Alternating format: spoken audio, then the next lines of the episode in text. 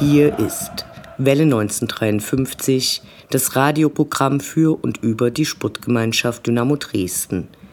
In dieser Ausgabe widmen wir uns ganz dem Thema Struktur bei Dynamo. Dieses Schlagwort fiel in letzter Zeit häufiger. Mit Dr. Jörg Kasper als langjährigem Aufsichtsratmitglied hat uns ein profunder Kenner der Vereinsstruktur von Dynamo Rede und Antwort gestanden, um uns zu erklären, wer was wann und wie entscheiden kann und wie die Gremienstruktur im Vergleich zu anderen Vereinen einzuschätzen ist. Der sportliche Höhenflug der Schwarz-Gelben wurde durch die Ergebnisse der letzten beiden Spiele etwas gebremst. Immerhin konnten in 2 Spielen jeweils ein Punkt geholt werden, in der Hinrunde waren es noch Niederlagen gewesen. Wir sind jedenfalls schon gespannt, wie die nächsten beiden Partien auf dem Rasen und drumherum zelebriert werden. In den nächsten Wochen wird es weiterhin jede Menge spannende Veranstaltungen rund um den 70. Geburtstag von Dynamo geben, die wir euch ans Herz legen wollen. Welle 1953 wird bis zum 20. April pausieren. Wir beteiligen uns an einem spannenden Dynamo-Projekt und legen dafür eine Sendepause ein. Aber wir werden uns bei den Partys, Veranstaltungen und natürlich bei den Spielen sehen. Ihr hört die 164. Ausgabe von Welle 1953. Mein Name ist Anne Vidal, sportfrei.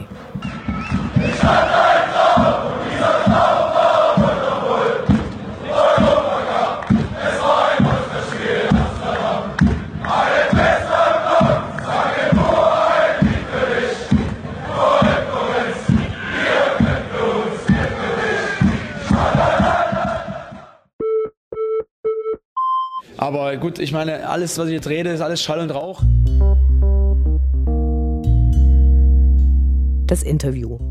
Gespräche mit Spielern, Funktionären, Initiativen, Freund und Feind.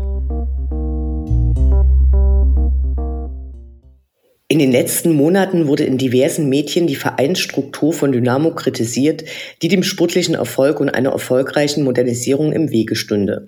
Gleichzeitig wurde offenbart, dass selbst Dynamo-Fans nicht so genau wissen, wer eigentlich wann was wem zu sagen hat und wer was und unter welchen Umständen entscheiden kann.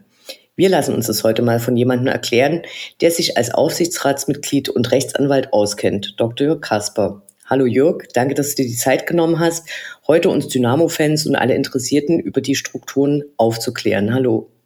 Herzlichen Dank für die Einladung und stehe gerne zur Verfügung.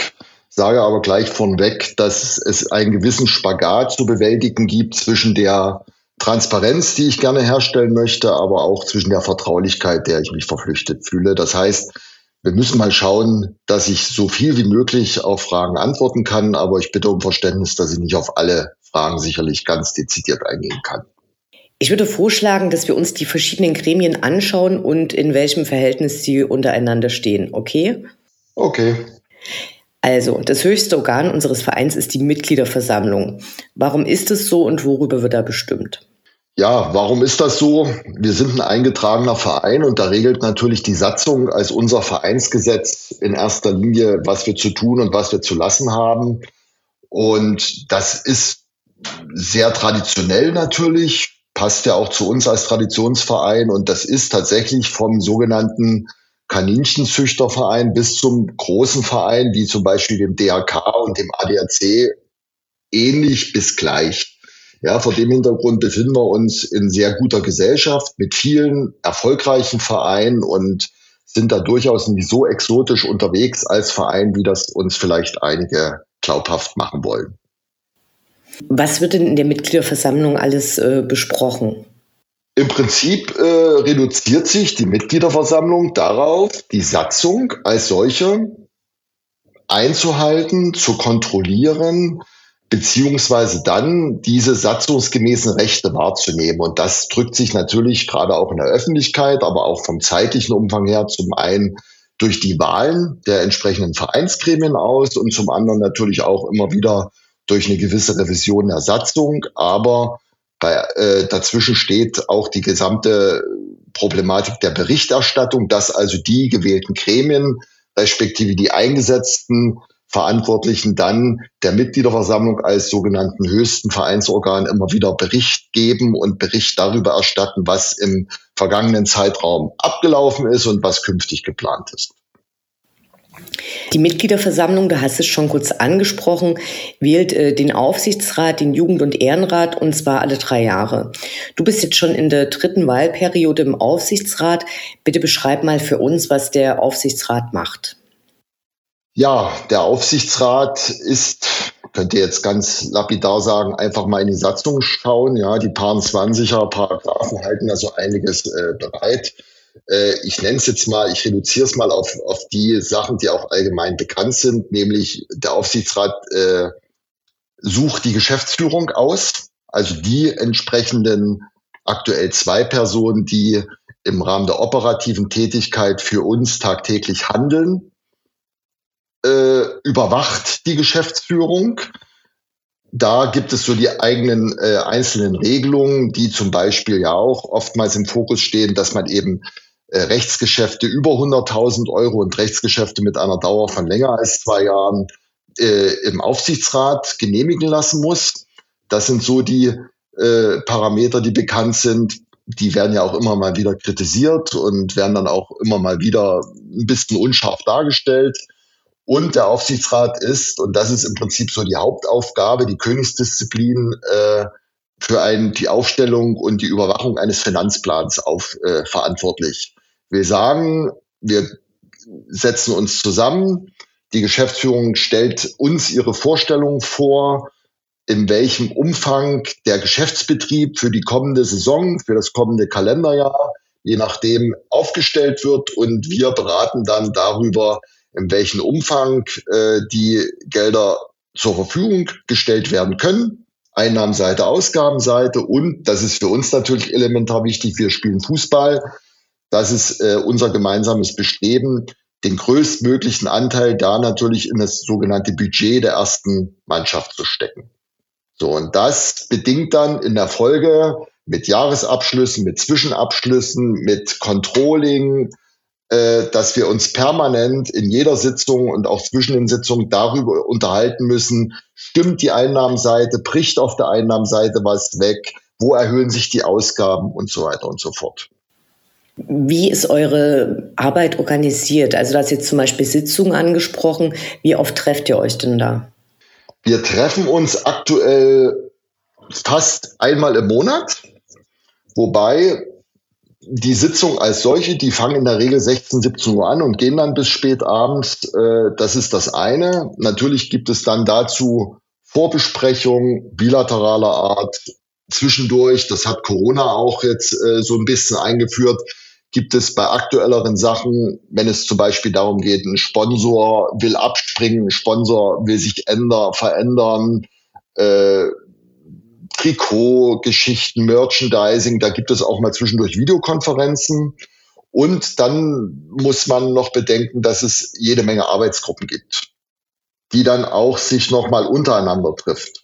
Was für Arbeitsgruppen gibt es denn da gerade? Ich hoffe, ich vergesse keine. Natürlich nenne ich zuerst die AG Sport, dann die AG Struktur, AG Merchandising, AG Stadionverträge.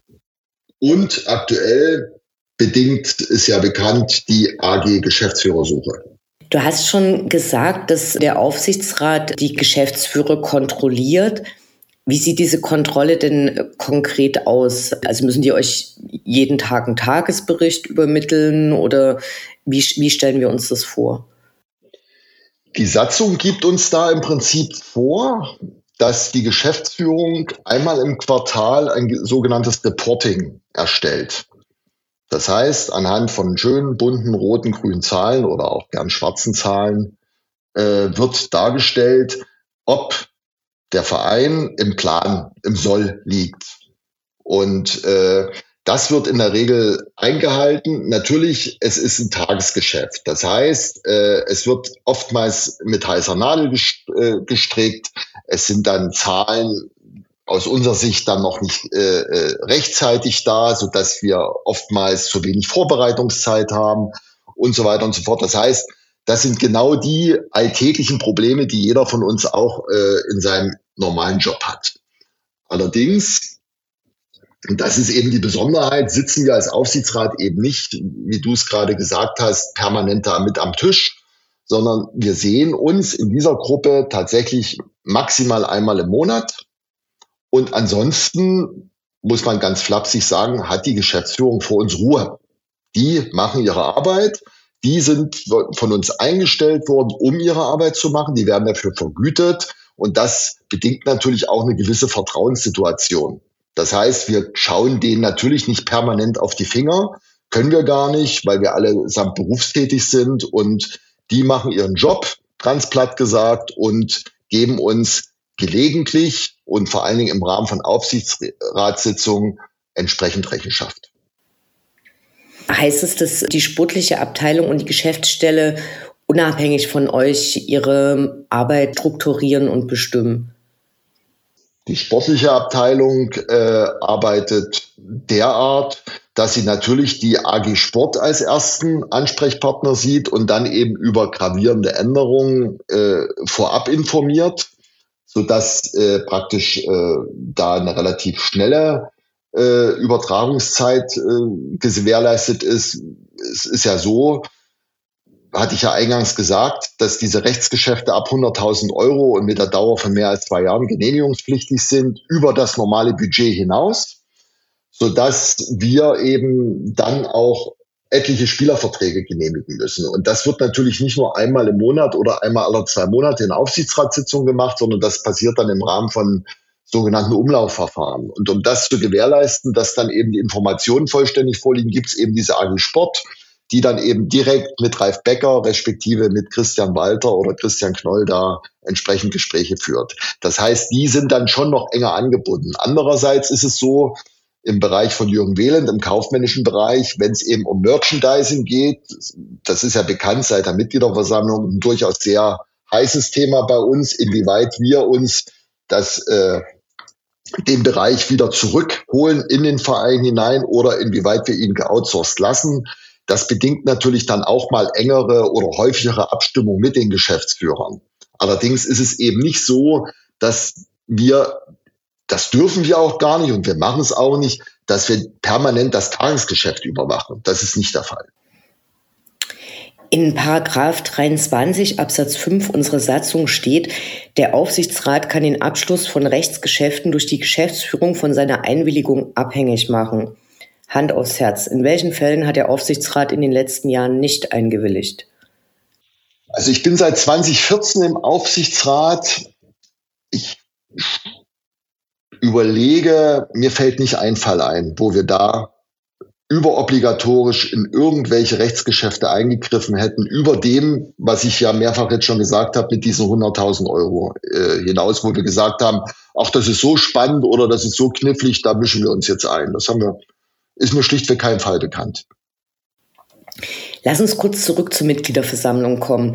Es wurde in der Vergangenheit stark kritisiert, dass die Vereinsmitglieder zu viel Macht haben, vor allem die, die zur jährlichen Mitgliederversammlung gehen, weil sie nur einen geringen Anteil der großen Mitgliederzahl darstellen. Also wenn von 25.000 Mitgliedern nur 1.000 kommen, dann sind es gerade mal 4%. Wie bewertest du das? Ich würde mir natürlich auch eine höhere Teilnehmerzahl wünschen. Ja, weil das natürlich unter Demokratie Gesichtspunkten wäre es optimal, wenn 22.000 Menschen kommen. Keine Frage. Das ist dann 100% Demokratie.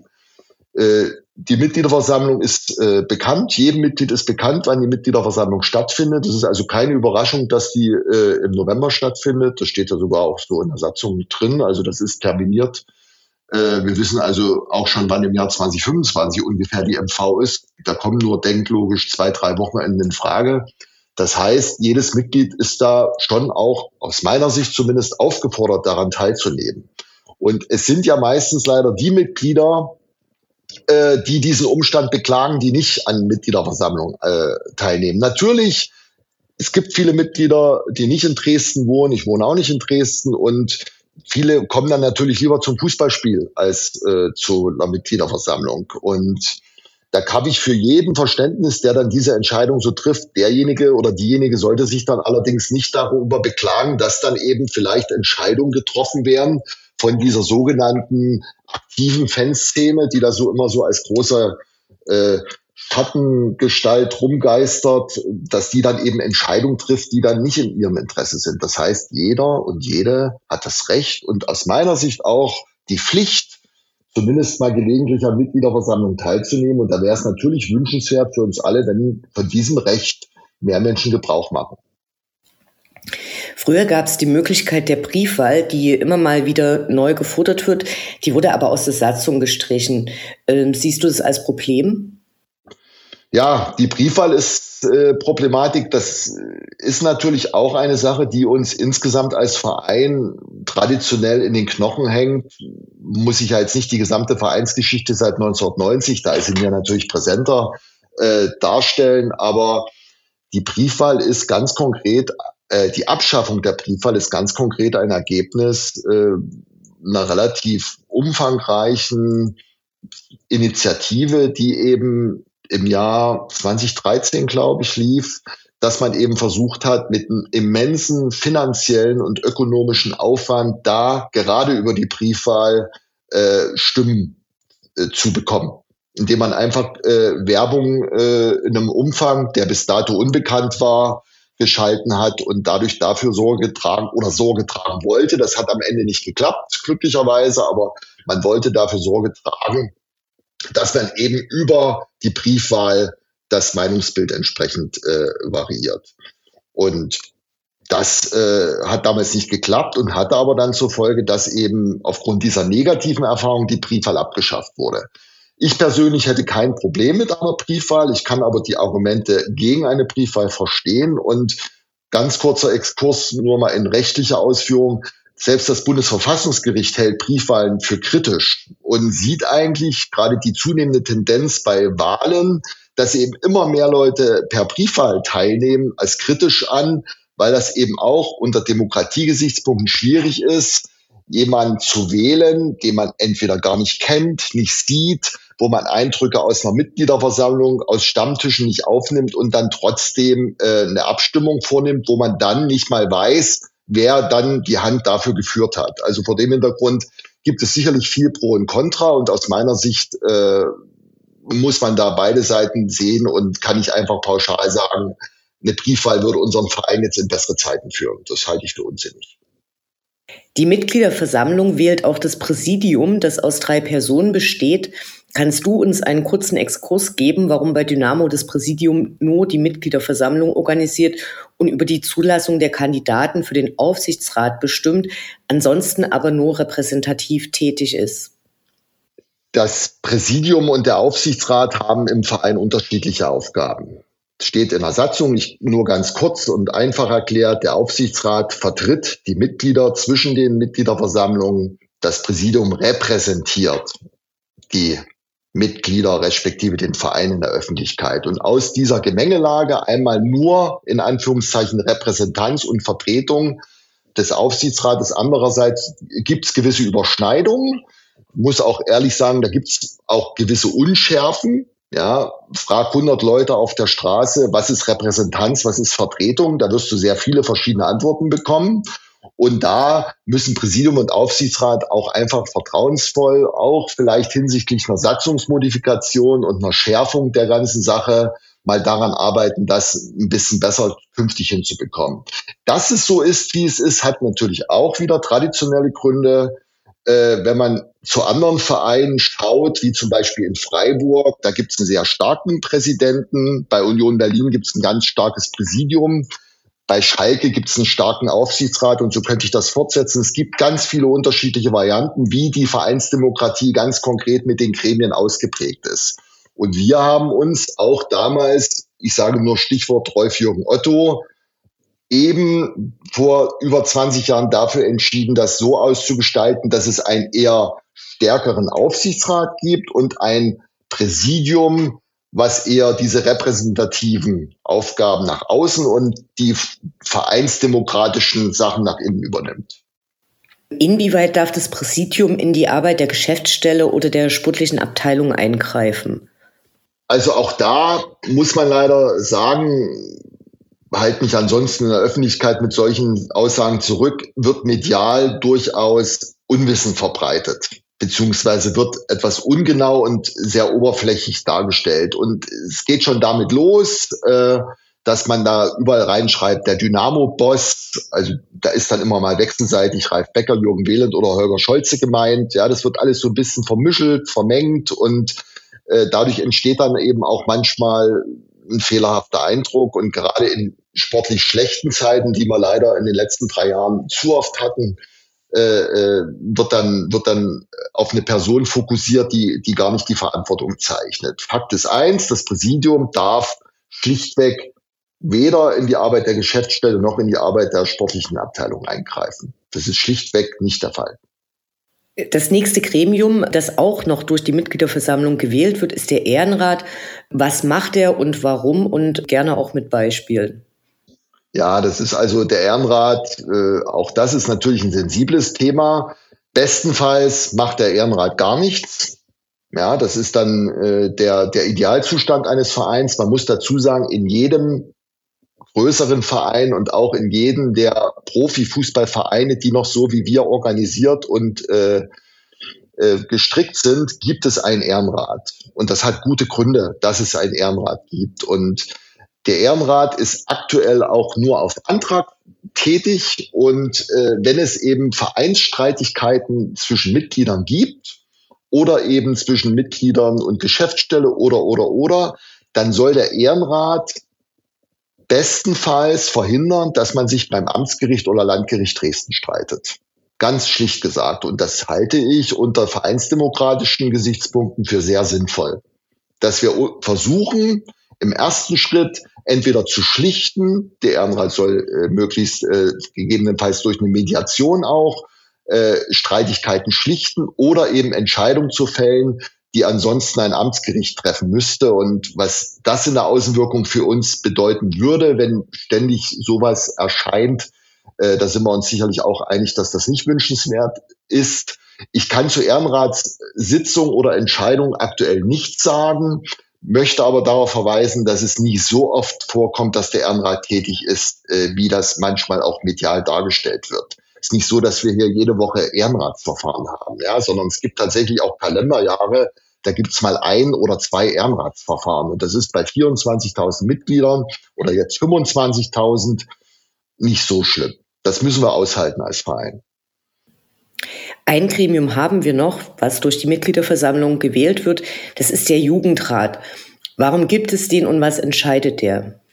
Der Jugendrat ist auch ein Thema, der ist historisch entstanden aus dem schlichten Umstand, dass der Verein in schlechten und schwierigen Zeiten vor über 20, 25 Jahren auf Nachwuchsarbeit überhaupt keinen Wert gelegt hat. Und da gab es wirklich tapfere Mitstreiterinnen und Mitstreiter, ich sag mal nur als Beispiel Zukunft Dynamo, die dann eben gesagt haben, wir müssen hier was tun. Ja, und da gab es ja, Ältere unter uns wissen das, viele Aktionen, ehrenamtliche Aktionen, die eben erstmal dafür Sorge getragen haben, dass es überhaupt sowas wie Nachwuchsarbeit gibt. Und in der Folge haben die damaligen Satzungsgeberinnen und Geber eben die Notwendigkeit gesehen, zu sagen, wir müssen hier anders als in vielen anderen Vereinen. Also ich kenne in Deutschland jetzt bei den größeren Vereinen keinen Fall, wo es konkret einen Jugendrat gibt. Da haben wir also eine Singularstellung, haben eben die Notwendigkeit gesehen, da einen Jugendrat zu implementieren. Und da muss man ja sagen, das ist, was die Nachwuchsarbeit betrifft, nicht nur, weil jetzt unsere U19 auf Platz 2 steht, eine Erfolgsgeschichte deshalb, weil wir natürlich einen sehr hohen Betrag in unsere Nachwuchsarbeit stecken. Hat zum einen natürlich die steuerlichen Hintergründe, dass wir als gemeinnütziger Verein unsere Mitgliedsbeiträge entsprechend verwenden sollten, respektive müssen. Hat aber auch den Hintergrund, dass wir uns ja als Verein dem verpflichtet fühlen, dass wir eben von Grund auf so handeln und eben nicht nur durch Zukauf aktiv und erfolgreich Fußball spielen wollen eben, sondern vom Idealbild her, dass wir möglichst viele Jugendliche und Kinder aus dem eigenen Nachwuchs für unseren Verein erfolgreich spielen lassen wollen. Und das darf man ja sagen, ist kein Geheimnis. Wir geben im Jahr so viel Geld für den Nachwuchs aus, wie einige Drittligavereine als Gesamtbudget haben. Das muss man einfach so sagen und das ist schon eine beachtliche Zahl und da hatte dann in der Vergangenheit eben genau dieser Jugendrat in den Anfangsjahren auch seinen Anteil daran. Nachdem wir nun über die Gremien von Dynamo gesprochen haben, lass uns über das operative Geschäft sprechen. Das könnte man grob in die beiden Bereiche Geschäftsstelle und sportliche Profiabteilung inklusive Nachwuchs aufteilen. Wer bestimmt, wie diese beiden Bereiche strukturiert sind, wie viel Geld sie bekommen und wer dort was machen kann, soll und muss? Da kann ich schon mal darauf verweisen, was ich eingangs kurz geschildert habe, nämlich eben diesen Finanzplan, diesen sogenannten Haushaltsplan, den wir da aufstellen, ja, dass man eben budgetiert und da das festgelegt wird. Es ist aber eben nicht so, dass der Aufsichtsrat daherkommt, da fehlt uns sowohl die Zeit als auch, muss ich ehrlich sagen, die umfassende, tiefgehende Expertise zu sagen, also wir geben jetzt 4,5 Millionen dafür aus und 2 Millionen dafür, sondern die Geschäftsführung, die stellt uns ihre Vorstellungen vor, eben erst vor kurzem geschehen, die Planung für die Saison 2023/24 für beide möglichen Ligen, für die dritte Liga und für die zweite Bundesliga. Und wir sind dann in der Pflicht, das zu genehmigen, beziehungsweise das zu beschließen. Aber die Planung als solche, wer was in welchen Umfängen macht, die obliegt ausschließlich der Geschäftsstelle. Hat es in den letzten Jahren grundlegende Änderungen an der Struktur gegeben in der Geschäftsstelle? Wir haben, das wissen diejenigen, die regelmäßig Mitgliederversammlungen besuchen, bereits seit mittlerweile über 4 Jahren eine sogenannte Strategie- und Strukturkommission ins Leben gerufen. Es muss 2018 gewesen sein. Durch Corona verschiebt sich das ja mit den Wahrnehmungen manchmal so ein bisschen. Und die war auf einem guten Weg und hat in der Mitgliederversammlung 2019 unter anderem auch ganz konkrete Ergebnisse vorgestellt, dass man eben aus der Strategie eine entsprechende Struktur abgeleitet hat. Und diese Struktur kam zu dem Ergebnis, dass es für unseren Verein mittelfristig zumindest sinnvoller ist, dass wir mit 3 Geschäftsführern künftig unterwegs sind. Dann muss man so sagen, kam Corona, dann kam eben der Abstieg und dann kommen natürlich auch finanzielle Zwänge, die damit verbunden sind, dass da einiges ins Stocken gekommen ist. Aber wir sind, was diese Strukturbemühungen betrifft, weiter auf dem Weg und wollen ja im März im Rahmen der Klausurtagung auch nochmal ganz konkret festlegen, gerade im Zuge dessen, dass wir eine Geschäftsführerstelle ja leider neu besetzen müssen, dass wir eben uns ganz konkret darüber Gedanken machen, wie wir die Ergebnisse, die wir da gefunden haben, jetzt auch mal tatsächlich in praktisches Handeln umsetzen. Das ist das, was aus Sicht des Aufsichtsrates erfolgt ist. Aus Sicht der Geschäftsführung muss man ganz klar sagen, gab es im kaufmännischen Bereich strukturelle Veränderungen. Das ist aber geschäftsführungsintern und auch im sportlichen Bereich gab es durch entsprechende Personalaufwüchse auch strukturelle Veränderungen. Das ist auch ein fließender Prozess im Rahmen des festgelegten Budgets. Jeweils der einzelnen Bereiche verfahren die Geschäftsführer so und informieren uns natürlich darüber. Hat der Aufsichtsrat Änderungswünschen zur Struktur der Geschäftsstelle schon mal nicht zugestimmt? Oder anders gefragt, wann haben die Gremien schon einmal den sportlichen und finanziellen Erfolg behindert?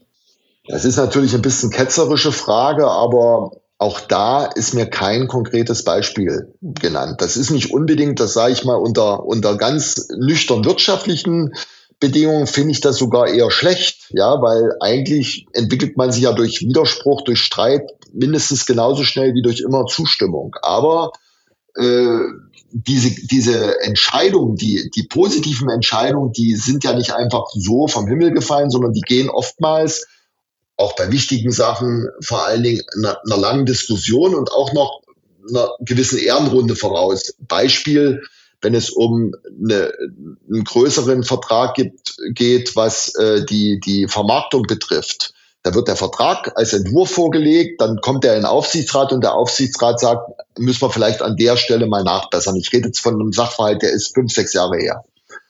Und da wird eben nochmal eine Ehrenrunde gedreht. Da wird gemeinsam geguckt, da wird nochmal mit den Partnern gesprochen und dann wird eben am Ende ein Ergebnis gemeinsam gefunden. Also das gibt's hin und wieder, das kommt vor. Aber mir ist kein Fall bekannt, wo der Aufsichtsrat solchen Wünschen per se die Abstimmung verweigert hat, also die Zustimmung verweigert hat. Inwieweit unterscheidet sich unser Vereinsaufbau von anderen Fußballvereinen der 1. bis 3. Liga in Deutschland? Das hatte ich ja auch schon mal kursorisch angerissen, ja, dass es eben 5 oder 6 eingetragene Vereine so in den ersten beiden Profiligen noch gibt und dass die eben unterschiedlich strukturiert sind. Ich glaube, Düsseldorf hat einen sehr starken Vorstand, die haben überhaupt keinen entsprechenden Präsidenten und bei Union, das weiß man ja auch, die haben quasi nur ein Präsidium oder Freiburg hat also einen Präsidenten und der auch entgeltlich tätig ist. Also alles sehr unterschiedlich. Insofern, wir unterscheiden uns da aber gar nicht so sehr, weil diese ganzen EVs, die es da gibt, die haben also einen Aufsichtsrat, die haben einen Ehrenrat, die haben einen Sportausschuss oder manche haben einen Wahlausschuss. Also das ist alles vereinsdemokratisch unterschiedlich, aber mit vielen Analogien versehen. Und man kann ja jetzt, Schalke ist vielleicht eher ein schlechtes Beispiel, aber bei Freiburg oder Union kann man ja jetzt nicht unbedingt sagen, dass da die Struktur eines eingetragenen Vereins die Entwicklung dieses Vereins permanent behindert. In letzter Zeit wurden die Strukturen als aufgeblasen und oder veraltet kritisiert. Inwieweit stimmst du dem zu und kennst du aktuelle Wünsche an die Änderung der Vereinsstruktur und was sind das für welche? Wir hatten uns darauf verständigt nach der letzten Mitgliederversammlung und der Aufsichtsratswahl, dass wir die Satzung mal einer kleinen Revision unterziehen wollen. Also sie schlicht mal ein bisschen derart aktualisieren wollen, dass nicht, was ja manchmal auch viele Mitglieder als hinderlich ansehen, Satzungsänderungsanträge. Ja, das ist ja auch nicht jedermanns Sache, dass man sich da 2 Stunden über irgendwelche Paragraphen unterhält, habe ich großes Verständnis für. Und deshalb sollte man die auch durchaus mal nach 20 Jahren entsprechend modernisieren. Insofern denke ich, dass wir uns da ab März auf einen entsprechenden Weg begeben, dass einzelne Gremienmitstreiterinnen und Mitstreiter da eine AG bilden, dass da auch interessierte Mitglieder dazu eingeladen sind und dass wir uns da die nächsten Wochen und Monate durchaus in Richtung einer entsprechenden Reform bewegen. Aber ganz konkret aufgeblasen. Ja, man könnte sagen, die Anzahl der Gremienmitglieder, die ist sehr hoch. Ja, 9 mal Aufsichtsrat, 5 mal Jugendrat, 5 mal Ehrenrat, 3 mal Präsidium. Da sagt man, oh Gott, über 20 Leute. Ich habe aber gerade versucht ja zu erklären, dass diese über 20 Leute ja nicht permanent in irgendwas reinreden. Das ist schlichtweg nicht wahr. Ja, vor dem Hintergrund kann man sich sicherlich über die eine oder andere Modifikation unterhalten. Wir sind da, denke ich, auch sehr offen.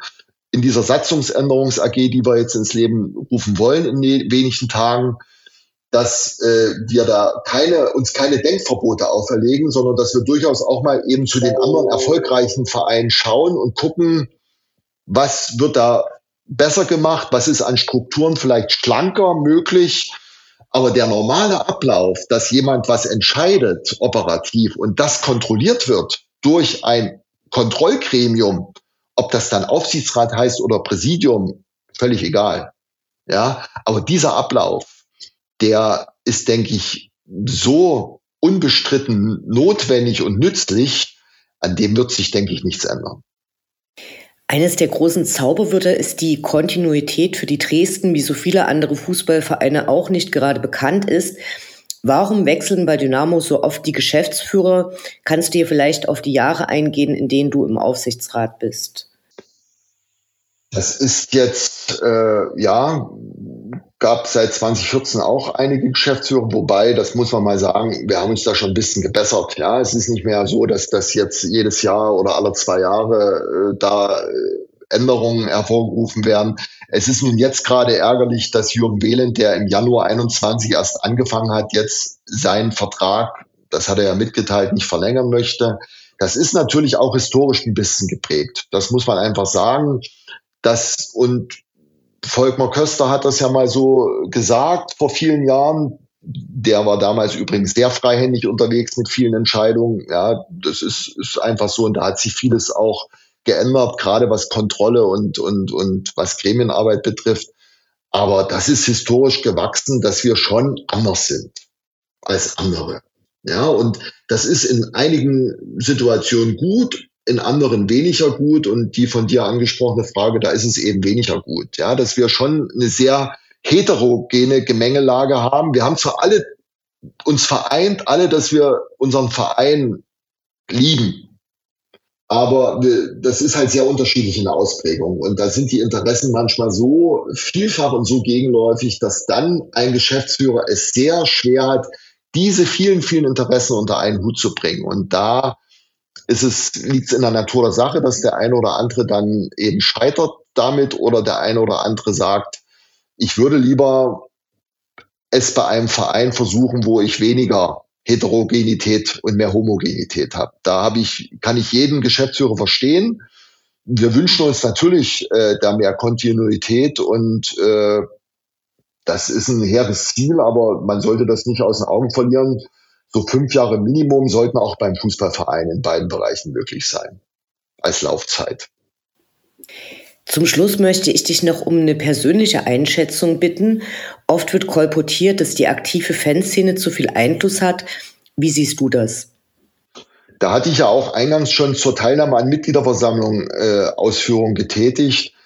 Das liegt an jedem Mitglied selbst, inwieweit er Einfluss wahrnimmt oder inwieweit er das nicht tut. Jedes Mitglied ist aufgerufen und das muss nicht in irgendwelche Kommissionen oder Gremien gleich sein. Ja, aber an Stammtischen teilzunehmen oder eben jenseits der eigentlichen Fußballspiele zu schauen, zu gucken, was kann ich für unseren Verein, den ich so sehr liebe, tun, außer den Mitgliedsbeitrag zu bezahlen. Da ist jeder aufgerufen und da sollten bei 25.000 Mitgliedern schon noch ein paar mehr Mitglieder da sein als jetzt. Das muss man bedauerlicherweise so konstatieren, dass es ja immer die gleichen sind, die man da so sieht in kleineren Runden, die dann auch aktiv versuchen, was zu verändern oder sich einzubringen.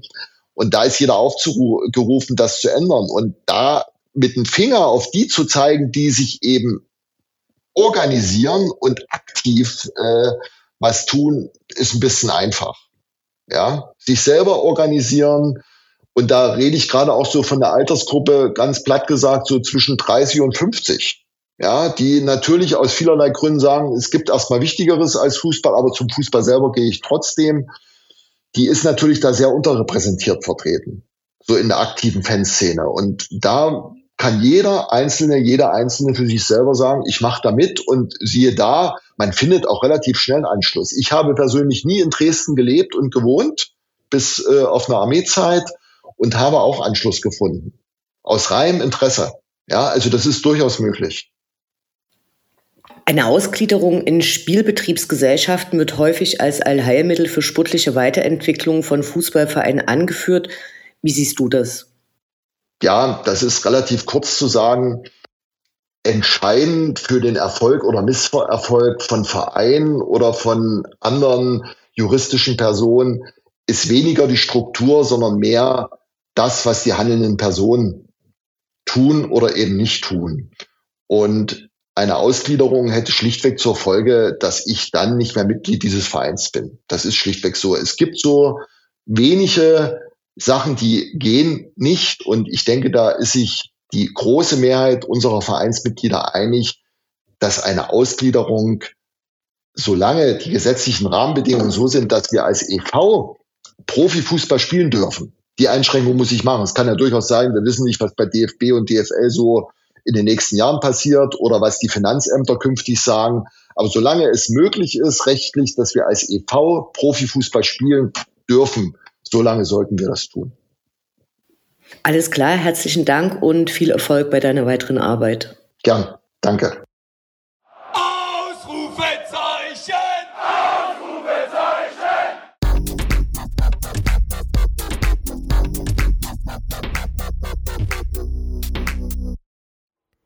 Der Blick nach vorn.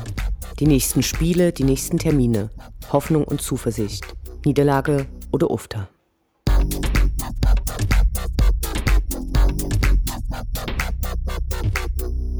Der 25. Spieltag, 4. März, Sonnabend 14 Uhr, Sportgemeinschaft Dynamo Dresden gegen den Schacht und 26. Spieltag, 12. März, Sonntag 15 Uhr, Borussia Dortmund 2 gegen die Sportgemeinschaft Dynamo Dresden. Endlich mal wieder eine volle Hütte, schon vor 2 Wochen war alles ausverkauft und seit langer Zeit wurde mal wieder der Zweitmarkt geöffnet. Sah es noch vor einigen Wochen so aus, als ob sich die Kollegen aus dem Erzgebirge in Liga 4 verabschieden, müssen wir diese Hoffnung vorerst leider begraben. Seit der WM haben sie fast 19 Punkte und damit fast doppelt so viel wie vorher geholt. So müssen wir auf unsere Jungs und deren ebenfalls erstarktes Selbstbewusstsein vertrauen und das tun wir einfach mal. Am Sonntag darauf findet dann die breit antizipierte und schon lange erwartete Fahrt nach Dortmund statt. Der Aufruf »Alle nach Dortmund« war überall zu sehen. Gestern wurde die Mobilisierung nochmal getoppt. UD veröffentlichte ein Video, in dem Leatherface mit dem Barkas am Trainingszentrum auftaucht, Stefan Kutschke mit Megafon, Kevin Proll mit zusammengefalteter Zaunsfahne und Jonas Oemichen mit der großen Trommel auf die Pritsche steigen und Co-Trainer Heiko Scholz auf dem Beifahrersitz die Reise nach Dortmund antreten und dazu aufrufen, auch alle zu kommen. Platz sollte für alle Dynamo-Fans sein. Diesmal geht es schließlich nicht auf die schönen kaputten Stufen des Stadions Rote Erde, sondern direkt in den Signal-Iduna-Park. Wir freuen uns drauf. Dynamo Allee.